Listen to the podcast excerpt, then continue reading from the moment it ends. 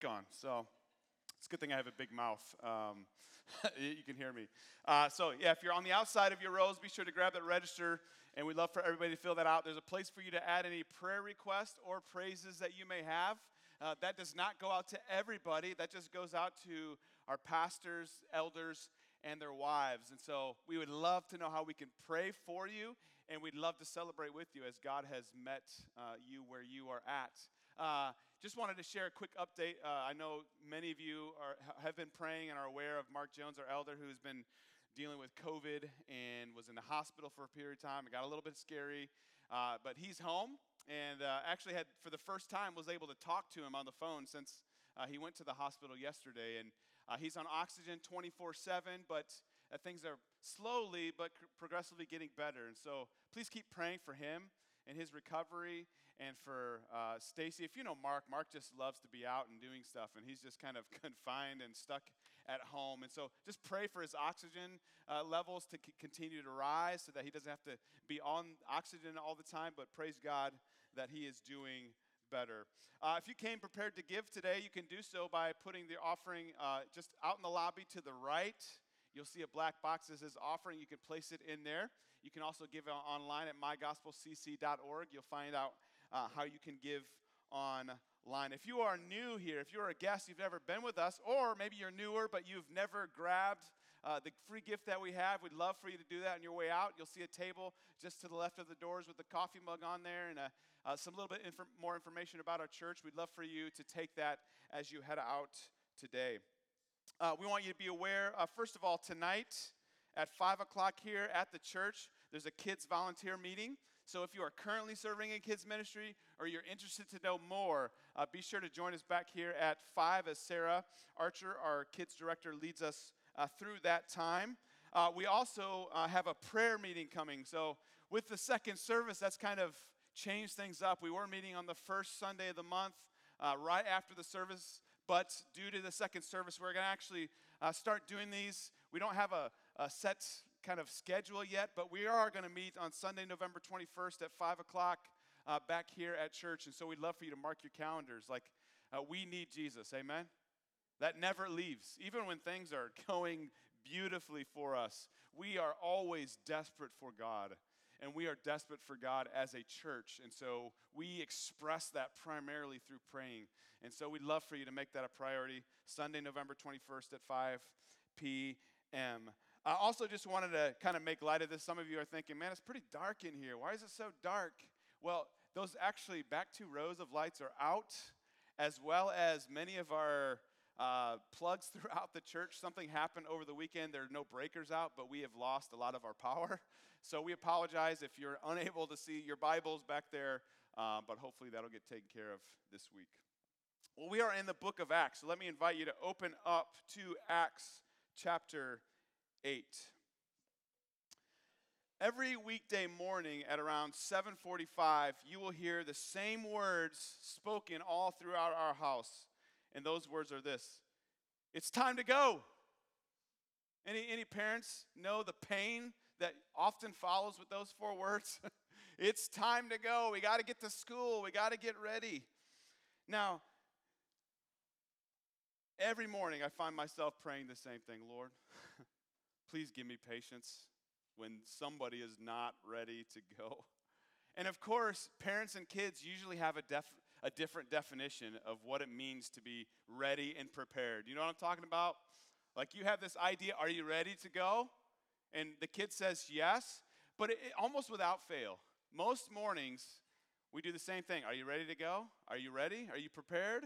And so it's time to go, and guess what happens? All of a sudden, they've forgotten everything, what it means to be prepared. Now, this is what it means for me. Like, number one, you've gone to the bathroom, you've brushed your teeth, you've eaten breakfast, you've got your bag packed, your lunch is ready, your water, water bottle is ready. Certain kids, they need to make sure they had put deodorant on for the day. Uh, they need to make sure they have clean and appropriate clothing. That's what it means to be ready. And literally, what it means is like from 30 seconds from the point I say it's time to go, you are ready. But unfailingly, it always happens. Somebody's got to go to the bathroom when it's time to go. Somebody can't find their shoes. Somebody can't find their coat. Somebody forgets something. We get halfway down the road. It happens all the time, and it never ceases to amaze me. You know, I often wonder how ready are we when it comes to going into the world to proclaim the gospel to those who desperately need to hear the good news? How ready are we? How prepared are we when we encounter someone questioning the things of the Lord? Do we know what to say? Are we prepared to share the truth of Jesus Christ? And this morning, as we continue the book of Acts, we're going to look at three questions to consider in our call to go. So follow with me in Acts chapter 8 as I read, starting in verse 26.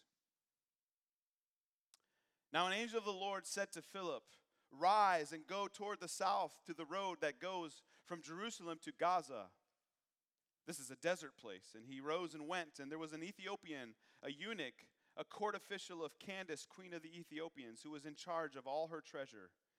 He had come to Jerusalem to worship and was returning seated in his chariot, and he was reading the prophet Isaiah. And the Spirit said to Philip, Go over and join this chariot. So Philip ran to him, to him and heard him reading Isaiah the prophet and asked, Do you understand what you are reading? And he said, How can I unless someone guides me? And he invited Philip to come up and sit with him. Now, the passage of the scripture that he was reading was this Like a sheep, he was led to the slaughter, and like a lamb before its shearer is silent, so he opens not his mouth. In his humiliation, justice was denied him. Who can describe his generation? For his life is taken away from the earth. And the eunuch said to Philip, About whom, I ask you, does the prophet say this? About himself or about someone else? Then Philip opened his mouth, and beginning with this scripture, he told him the good news about Jesus. And as they were going along the road, they came to some water, and the eunuch said, See, here is water. What prevents me from being baptized? And he commanded the chariot to stop. And they both went down into the water, Philip and the eunuch, and he baptized him. And when they came up out of the water, the Spirit of the Lord carried Philip away. And the eunuch saw him no more and went on his way rejoicing. But Philip found himself at Azotus, and as he passed through, he preached the gospel to all the towns until he came to Caesarea. Pray with me this morning. Lord, thank you for your word. Thank you for the power of your spirit that we see so clearly here, Lord. You are so active in our lives. You are so present with us. Lord, you are moving in ways that sometimes we don't even know or see. And Lord, this morning I pray that we would take seriously the call for us to go the call for us to be prepared, to be ready to share the good news of Jesus Christ. Lord, would you encourage us? Would you challenge us? Would you prod us as we need, Lord, that we would be motivated, not by just doing something in order to maybe earn something, but Lord, that out of desperation of people who are on their way to hell, God, would you move in our hearts to be prepared to share the good news? And Lord, that we would do so with joy. Lord, we need you this morning. We are just as desperate as we ever have been for you. And Lord, our hope is that where two or more are gathered in your name, you're surely with us. So, Lord, bless us this morning. In Jesus' name we pray. Amen. So, as believers in Christ, we are called to go into all the world and make disciples. That's what every one of us is called to do. And, and really, in Acts, it, it's all about that taking place. Acts 1 8, the, the main verse of all of Acts speaks of the fact that Christians have received the Holy Spirit in order to be His witnesses throughout the world. There is no greater calling than that. And as Christians, it's time for us to go. The question is not if we should go, rather, we should ask ourselves are we ready to go? Are we prepared? If you are members here, or if you were with us in September, we went through a small series on the church about what the church is to do. And so if you remember, the church glorifies, the church gathers, the church grows, and the church does what? It goes. The church goes today we're going to look at three questions. And your first question is this Are you sensitive to the Spirit's leading you to go? Are you sensitive to the Spirit's leading you to go? Look again at verse 26. Now, an angel of the Lord said to Philip, Rise and go toward the south to the road that goes down from Jerusalem to Gaza. This is a desert place. And he rose and went. And there was an Ethiopian, a eunuch, a court official of Candace, queen of the Ethiopians, who was in charge of all her treasure. He had come to Jerusalem to worship and was returning, seated in his chariot, and he was reading the prophet Isaiah. And the Spirit said to Philip, Go over and join this chariot. So we, we first heard about Philip back in chapter 6 when the apostles appointed seven men in order to help with the daily distributions of needs. There were Hellenistic widows who were being neglected. And so Philip was one of those men who was making sure that was all taken care of. And then we heard about him again after Stephen's death and the persecution that had broken out all throughout Jerusalem, which pressed and pushed many of the believers outside into Samaria, which is where Philip went. And we saw him back in verse 5 of chapter 8 preaching the gospel. And now here, uh, he is front and center stage in today's passage. Now, for those of you who get a little freaked out by the Holy Spirit's work, this may be a little bit unsettling as you see what the Spirit's done, but we see God's sovereignty all over this scripture. Here we have apparently Philip sitting around. This very well could be like midday. And as you think, as he's going to the desert, there's not a whole lot of traveling that's going on, but the Holy Spirit meets with him and calls for him Philip, I need you to go. You're going to go head south. And on his way, he runs into this Ethiopian eunuch in a chariot who happens to be reading in Isaiah. And the Holy Spirit tells him to join the man in the chariot. How many of you at this point would be like, wait a minute here? This is not how my mama told me to do things. told me not to talk to strangers, and certainly not to get in any car with anybody. But here you have the Spirit moving in Philip, telling him, Hey, I have a mission for you. This is a wild request for Philip, but here's the thing Philip was sensitive to the Spirit's work in his life. He wasn't thrown off by what the Spirit was going because he was in tune with God. He had an ongoing relationship with him. Here's a, here's a couple things about the Ethiopian eunuch. Uh, first of all, he wasn't from what we know Ethiopia today.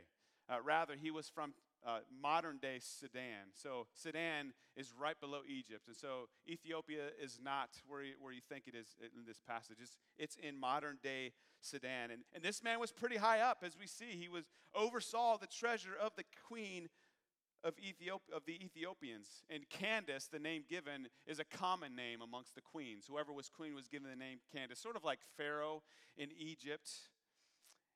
And he was very high up. And notice he's just coming back from worshiping in Jerusalem. So we can take away from this he is some kind of religious man, he is some kind of God fearing man. Nevertheless, he, he was on his way home.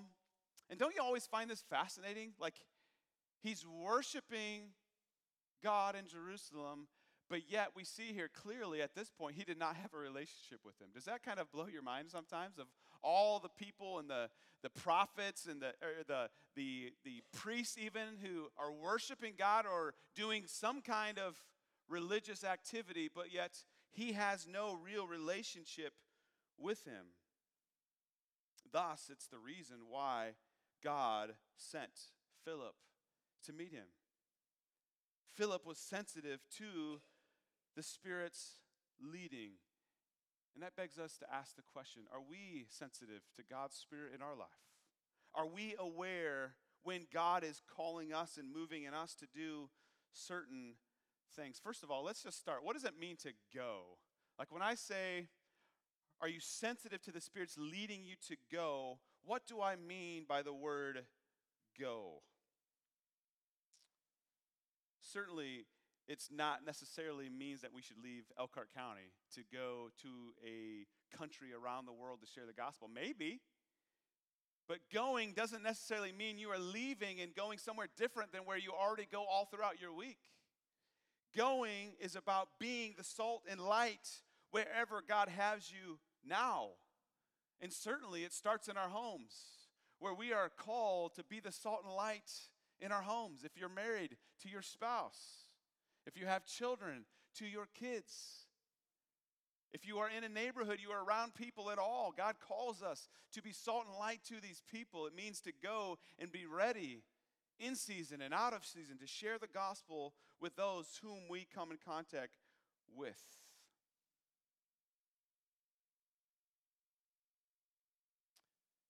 I am one who believes God can lead us like, like Philip to speak with others about Christ, but we have to be sensitive to his spirit.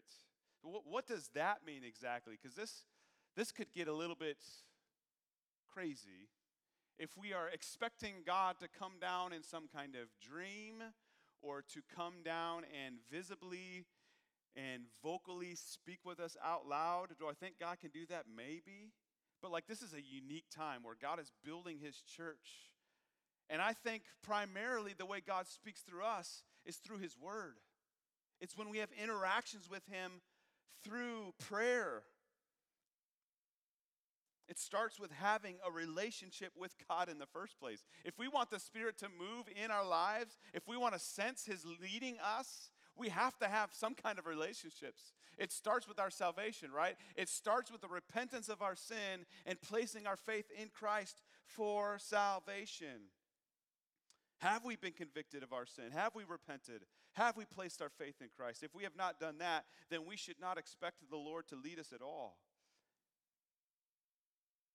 But as believers in Christ, are we actively abiding in Christ as Jesus spoke about in John chapter 15, where he is the vine and we are the branches. Whoever remains in him bears much fruit. Are we meditating on God's word? Is that our regular diet of what we take into our minds and our hearts? Uh, A steady diet of being in his word? Are we hiding God's word in his heart? The scriptures say, I've hidden your word in my heart that I might not sin against you. Are we seeking the Lord in an active relationship through prayer? Whatever we treasure, we give our time to, don't we? Whatever we value most is what we give our time to. And growing a sensitivity to something means we give time to it. Now, I don't know if you've heard this, but the Braves won the World Series. Can I get a hallelujah this morning? Just kidding. Just don't do that. That would be sacrilegious.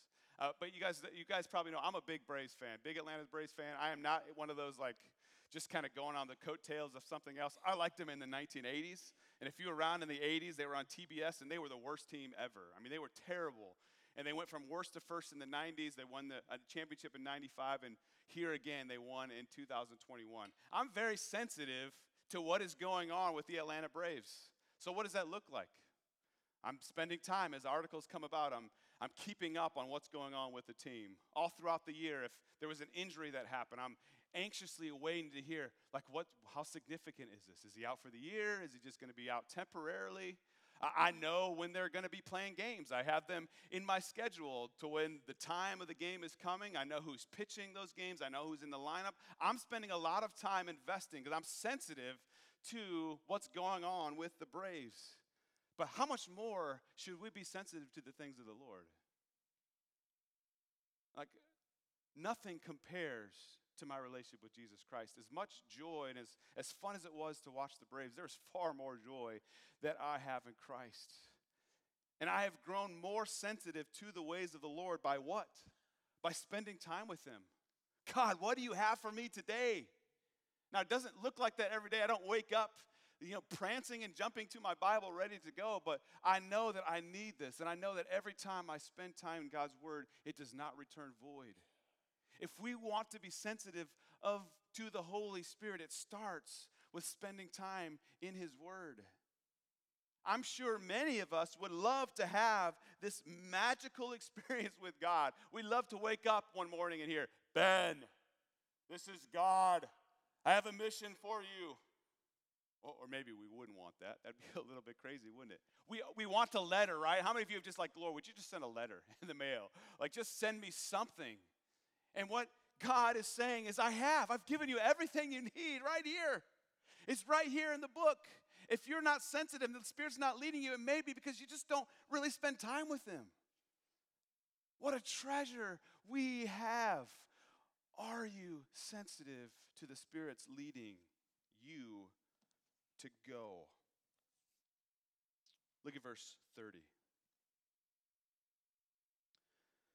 So Philip ran to him and heard him reading Isaiah the prophet and asked, Do you understand what you are reading? And he said, How can I unless someone guides me? And he invited Philip to come up and sit with him. Now, the passage of the scripture that he was reading was this Like a sheep, he was led to the slaughter, and like a lamb before its shearer is silent, so he opens not his mouth. In humiliation, justice was denied him. Who can describe his generation? For his life is taken away from the earth. And the eunuch said to Philip, About whom, I ask you, does the prophet say this? About himself or about someone else? Then Philip opened his mouth, and beginning with the scripture, he told him the good news about Jesus. I mean, you see the Spirit's leading here, right?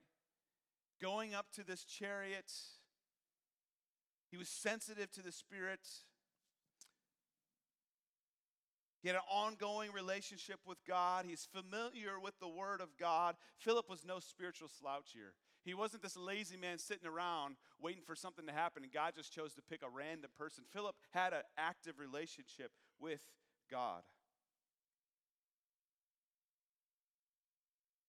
And here, the eunuch just happens to be reading the book of Isaiah out loud. Now, this would not be uncommon. So, this is not uncommon practice back then for people to be reading the scriptures out loud. It's not like, you know, we, we, we don't understand that. You know, we don't go into Starbucks and then hear somebody reading out loud the Bible. This is a common practice. And is there a greater passage that you can think of than Isaiah 53? Can you not see God's sovereignty here of reading about the suffering servants? I mean, I go to this passage over and over again, uh, you, especially around Good Friday when we remember the sacrifice of Christ. I mean, God is all over this.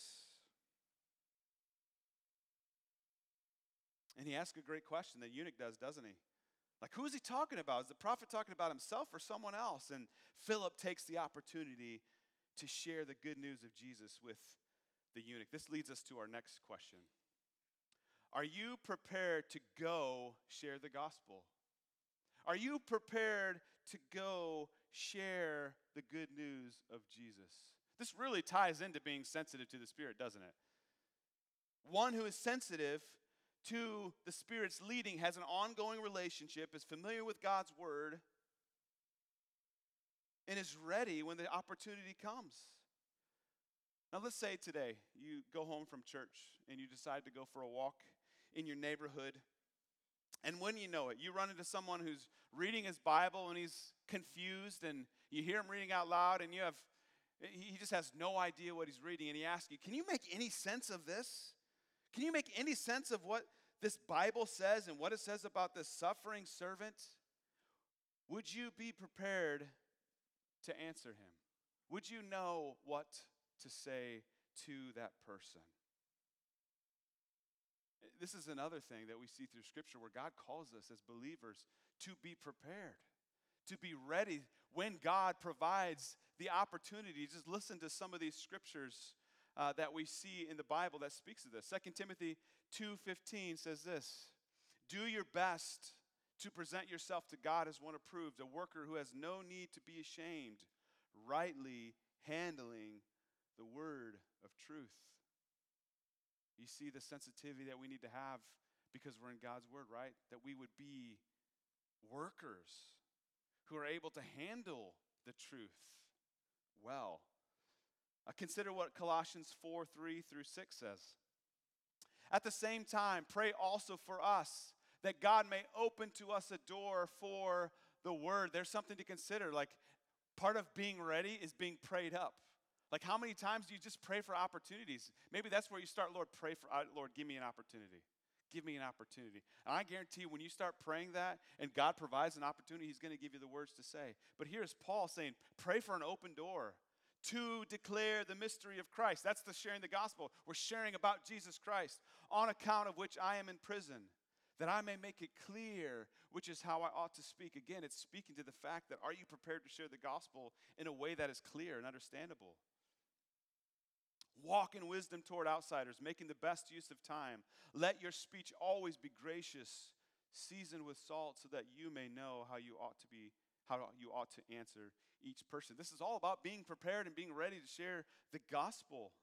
That we're ready to do so in a gracious way, right? Sometimes I watch some of these street evangelists, and you ever just kind of get appalled sometimes by some of them. You're like, "You're going to hell. You're going to burn." I'm just not sure that's that's effective nonetheless, we are called to be ready. Now, you may say, Ben, you don't understand, though. I, I am just not a very smart person. I, I, just can't put it into words like you can, or I, am just not very smart like some of these street evangelists that say, I just can't put the words together very well. I'm kind of, I just, I, just can't do that. I, am beyond help for that. Well, let me just consider what the apostle said, Paul said to us in 1 Corinthians 2, verses 1 through 5. And I, when I came to you, brothers, did not come proclaiming to you the testimony of God with lofty speech or wisdom. So Paul didn't come with all these big words to sound really cool and really amazing to earn all the respect of the, the heavy thinkers back in his day. For I decided to know nothing among you except Jesus Christ and Him crucified. And I was with you in weakness and in fear and much trembling. Does that sound like evangelism experiences sometimes? And my speech and my message were not in plausible words of wisdom, but in demonstration of the Spirit and of power, so that your faith might not rest in the wisdom of men, but in the power of God. That is good news for us, amen? You don't have to have the right, perfect words to say the lofty reconciliation, propitiation. You're, some of you might wonder, what in the world do those words mean? You don't need to know. You just need to know the basics of Jesus Christ. Here's Paul saying, I didn't come with lofty speech, I came trembling. But I knew the truth. And I know what the truth could do for you, that it sets you free. There is an urgency for God's people to take the good news to the lost. The good news must be shared. Listen to what Romans 10 14 through 17 has to say. How then will they call on him in whom they have not believed? So, how are they to believe in Jesus? And how are they to believe in Jesus of whom they have never heard? No one's told us about him. And how are they to hear without someone preaching? And how are they to preach unless they are sent? As it is written, how beautiful are the feet of those who preach the good news. But they have not all obeyed the gospel. For Isaiah says, Lord, who has believed what he has heard from us? So faith comes from what? Hearing. And what do they got to hear? The word of Christ. How can they hear unless someone goes and shares? That's why the church exists. Not to feel good about our salvation and just celebrate until we go to glory. We celebrate, but then we go out into the world to share the hope that we've experienced. Are you prepared to share the good news of Jesus Christ? So, what do you say exactly? What do you need to be ready? What do you need to have in order to be ready to share? Now, if you've been around church long enough, you've probably heard what I'm about to say several times, but I think it's worth repeating here. And so, for the next couple minutes, let's just kind of review. Uh, the f- first of all, just let me just share the four parts of the gospel. This is not on the screen, but these are the four main parts. So, as I'm if, if God provides an opportunity for me to share the gospel, these are the four main things I want to communicate. Number one, God is holy. That means God is perfect, God is without sin, sin cannot be in his presence. And that's a main problem for us, right? Because number one, God is holy. Number two, we are not. We are all born sinners separated from God because of our sin. And because of that, there's no way we can get to God because sin cannot be in his presence. Which means number three is necessary, and that's this Christ came. Christ died for our sin. He paid the price to make us right. It had to be a perfect sacrifice. There was no other way. Somebody had to take the place for our sin in order for us to be made right. That's why Christ came. He lived a perfect life. He wasn't just a good man. Some people look at Jesus and say, well, he was just a good man. He wasn't God. No, there's no way his sacrifice would have been good enough if he was just a man because every man and woman is born with sin every one of us. So Christ came and he died on the cross for our sin and he rose again, defeating death, which makes number four then our response repent and believe.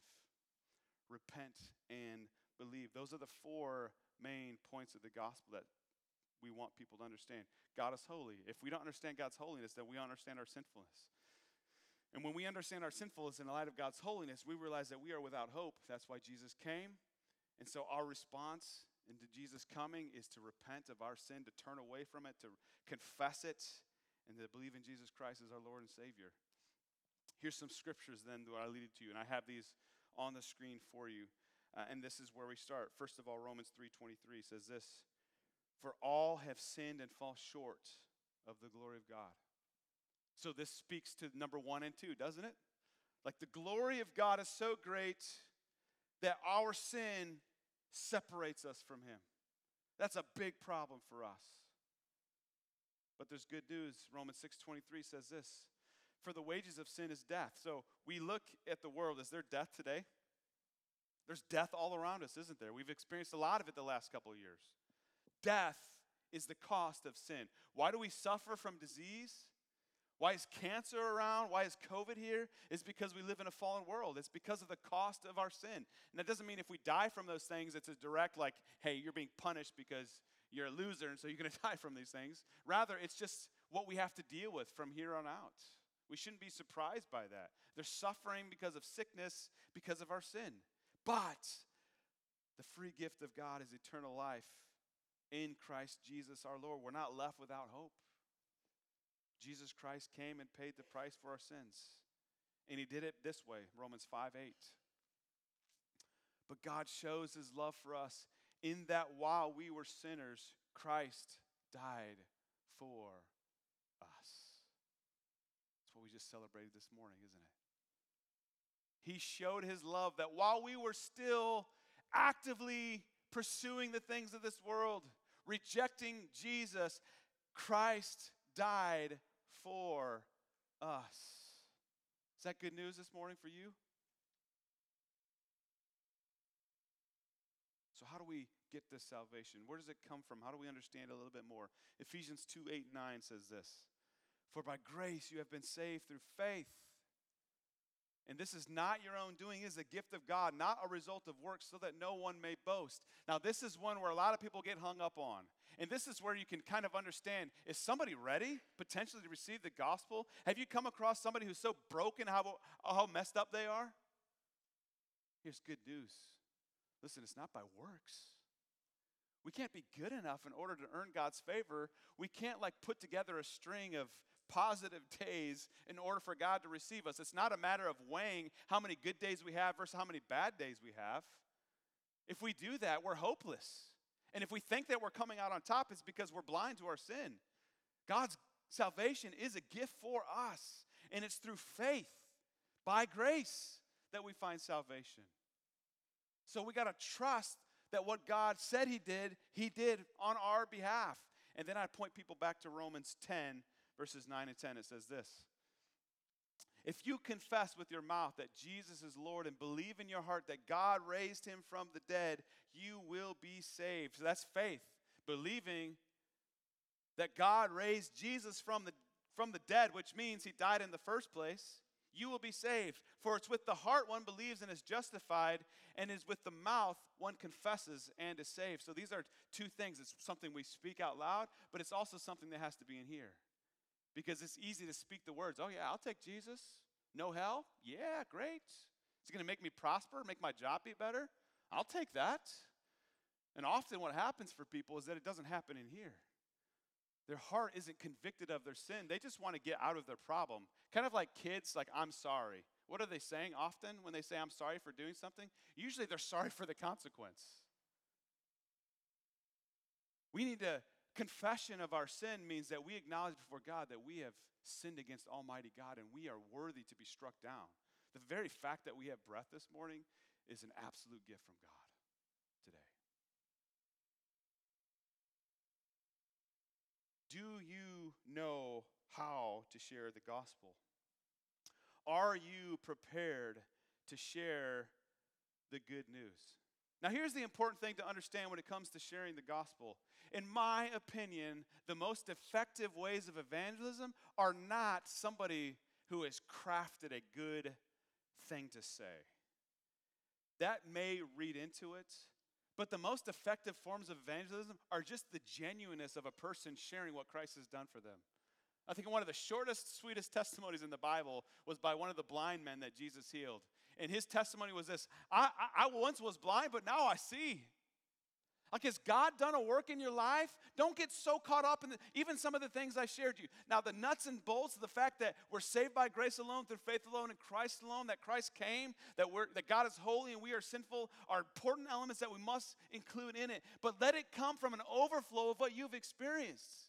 If you have tasted and seen that the Lord is good, if you're able to see that, man, you know what? I struggled so much in my sin. I love those things, but you know what? It was so empty. And I didn't realize how empty it was until Jesus opened my eyes. And now I have so much more joy when my life isn't consumed by me. Isn't that a great testimony? When it comes and overflows out of your heart versus trying to craft the perfect thing. Maybe you don't know how to share the gospel because you don't really have a story. Because God really hasn't transformed you. And if that's you this morning, let me encourage you to take some time to seek the Lord do you have a story? And if you do have a story, are you ready? I do encourage you to practice with somebody. Think through what scriptures would you lead it through, but make sure you intertwine your own story in there so that they can get a tangible understanding of what Christ can do in a life. I used to be a person who just lived in depression. Not like to the point where I was suicidal or anything like that, but just a dark, this is like just like a genuinely dark thing. If it was partly sunny outside, my thing was it was partly cloudy, or probably mostly cloudy is what I would say. Just kind of that Eeyore. And then like the gospel came to alive in me, and all of a sudden I realized, man, life is not about me, and life is so depressing when we make it about ourselves, isn't it? It's so depressing, and everybody gets in the way of it. You don't overestimate the power of your story and how God has transformed you. And you don't have to be some drug addict who was rescued out of that. Being saved out of self righteousness is a great testimony. If God has rescued you, you have a miracle story to share. Amen? Are you prepared to share the gospel? That leads us to the last thing. Here's the last question are you ready to keep going? Are you ready to keep going? Look at verse 36. And as they were going along the road, they came to some water, and the eunuch said, See, here is water. What prevents me from being baptized?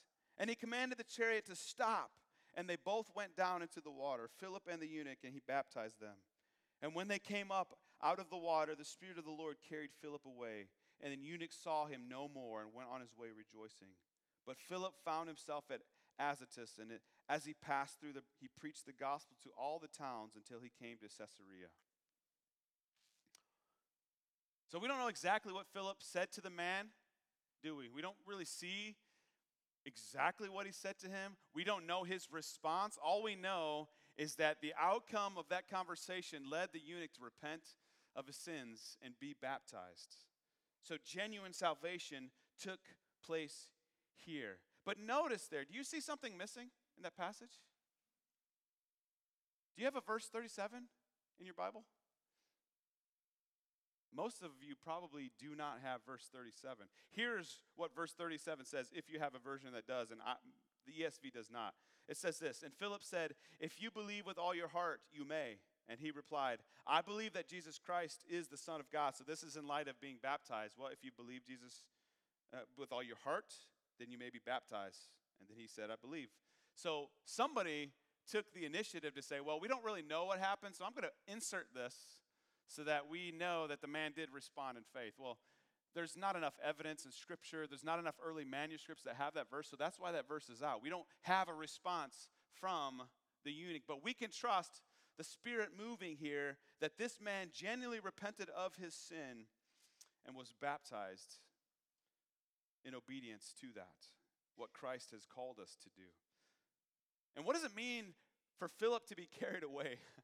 Certainly, God could do anything. He could have just kind of floated off or disappeared. We don't know. But genuinely, what we, what we do know and understand is that God had more work for Philip to do, and it was time for him to move on to the next thing. Again, we see the Holy Spirit moving all throughout here. His sovereignty is here. And don't we see God's deep care, deep care here for this Ethiopian eunuch? He didn't send Philip to go preach to the masses. He didn't say, Hey, Philip, I got a tent set up. There's going to be thousands of people there, and they're going to be ready to share the gospel. It's one person. God cares for you even as an individual. And who knows what happened in light of this? Who knows what happened in light of this eunuch coming to Christ? Now, notice he is very high up in the kingdom where he's coming from. And so he has all this influence over people. He's got servants under him, he's got the queen over him, and here he's taking the gospel outside of Jerusalem in Samaria toward the end of the earth. God is on the move here. God is taking the gospel all throughout here. And notice what Philip does. Does he decide to chill out? Does he go live on the seashore and collect seashells because he just did this amazing thing? I'm good. I've put my work in, and now it's time for me to enjoy this life. I get to do what I want to do now. I served you. Now it's time for me to do what I want to do. Is that what Philip did? No. What does he go do? Look, verse 40. But Philip found himself in Azotus, and as he passed through, he preached the gospel. He kept going. He kept pursuing what God had called him to do. He didn't give up. The work wasn't finished. He wasn't just celebrating the victories. He celebrated the victories, but it was time for him to keep going. As long as God has given, given us breath, we are called to continually keep going.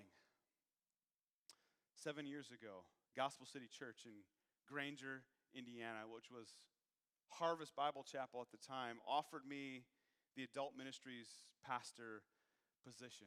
If I'm honest with you, that was my dream job. I got to oversee small groups, which I, I so love and desperately see the need for us to know others and to be known. I thought I had landed. I'm good to go. I'm going to coast. I'm going to live out my days here. Love Granger. Uh, love having Costco, Costco and Chick fil A five minutes away. Please be praying for Chick fil A, would you? Uh, getting sidetracked here.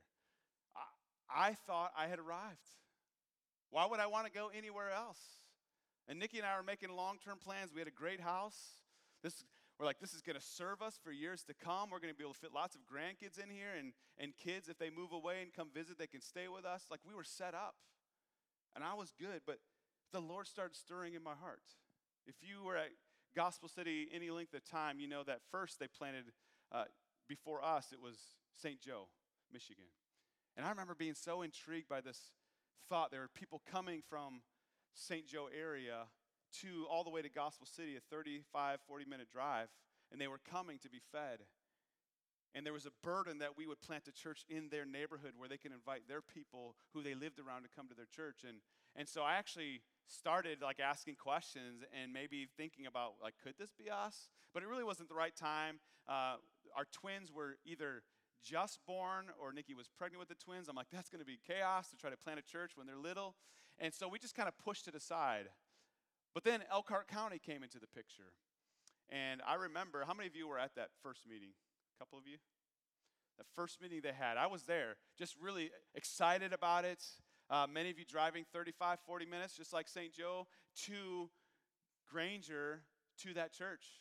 And I was burdened too. I believe in a local church where people can really reach out to their community through their church and not just like uh, on their own. And so was following the whole process, and it was through that that God really began to move in my heart. and I became like had a conviction that this is what God had for me. And so I left my dream job to come plant a church in Elkhart County because I knew that it wasn't time for me to pack it up. That I always wanted to have my I'm ready to go in my hands. Brothers and sisters in Christ, are you ready to keep going?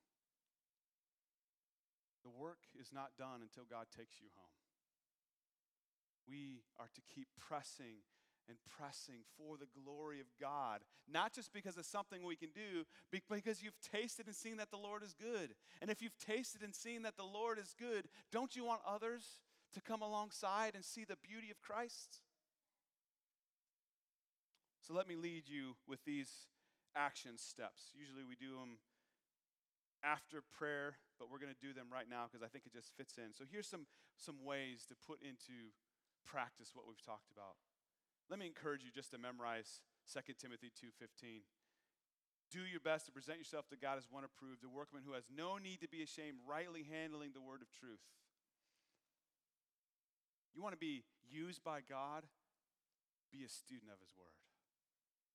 Because when we start hiding God's word in our heart, again, that we have to be careful that we're not just checking the list off, checking it off. I memorized, I read, but that we realize, God, I need you. I so easily go astray. Bring me back to center. That's what I open up God's word for, to bring me back to Him. Lord, I need you. I'm getting sidetracked by this other stuff. I need you. You're the one that satisfies. And I encourage you also to take some time just to read through 2 Timothy chapter 2. That whole chapter is really good, just about a workman for Christ, of giving your best to Him. It's about being a good soldier of Jesus. The third thing, practice sharing the gospel. So, what would you say? Maybe you need to grab a Bible that you always have with you regularly, and I would start in Romans 3:23. That's the only one you would need to know. Romans 3:23. Write Romans 6:23. Go to Romans 6:23. Whatever the next verse I gave you, Romans 5:8. Write that one. From Romans 5:8, write Ephesians 2:8 and 9. So after you read Romans 5:8, you go to Ephesians 2:8 and 9. After Ephesians 2 8 and 9, right uh, at there, right? Romans 10 9 and 10. So then you jump to those verses just to help you. Again, this is not a magical formula, this is just to help you understand what are the basics, what are the main things I need to know. Maybe it would serve us to do like an evangelism class here, like a three or four week night thing or something. I don't know. If that would, please let me know. I'd love to talk and maybe consider that but be prepared. Why? Because Jesus has called us to. Because we've tasted and seen that the Lord is good, and we want others to taste and see that the Lord is good. And then pray for opportunities. Pray that God would open a door for you. Pray now, even if you're not ready. even if you're not ready, Lord, Lord, make me ready. But Lord, give me opportunities. And I trust that when you give me the opportunities, you'll make me ready. God is faithful, amen? If He opens the door, if He tees it up for you, like he did Philip, he's going to give you the words to say, but do your best now to be prepared, whether in season or out of season. But let's be a church. It's time to go. Let's pray. Lord, thank you for the hope that we have in Christ. Thank you for the fact that you have not left us on our own, Lord. What great news, Lord. What great news. You've given us your spirit, Lord, and you lead, guide, and direct us. But for so many of us, Lord, we're not sensitive because we haven't spent time with you. And Lord, for some of us, maybe this is the first time in weeks or maybe even in the last week that you've opened up your Bible and it's only because the pastor said so. Oh Lord, would you bring a conviction not to make it a checklist to feel good, but Lord, just because there's so much life found in your word. No name is greater than the name of Jesus. God, would you give us a conviction to be ready to go out of abundance of joy in our hearts for what you've done for us? God, we are undeserving of grace this morning. We are undeserving of salvation. It's only by your grace that we've been saved. So, Lord, guard our hearts from being legalistic about these things. Rather, let the joy of the Lord overflow. Lord, your word says the joy of the Lord is our strength. And Lord, the more joy we find in you, the more likely we're going to go out and share. So, God, fill us with the joy of, your, of who you are. No greater name under heaven, no other name by which we are saved. Lord, thank you for your grace and your mercy. It's in Jesus' name we pray. Amen. Why don't you stand and let's sing this in response? As we sing, oh, praise the name again. Let's sing this out this morning, but also in recognition that as we go out this week, we want to continue to praise the name of the Lord as we go out, as we sing, as we live a life um, for Him.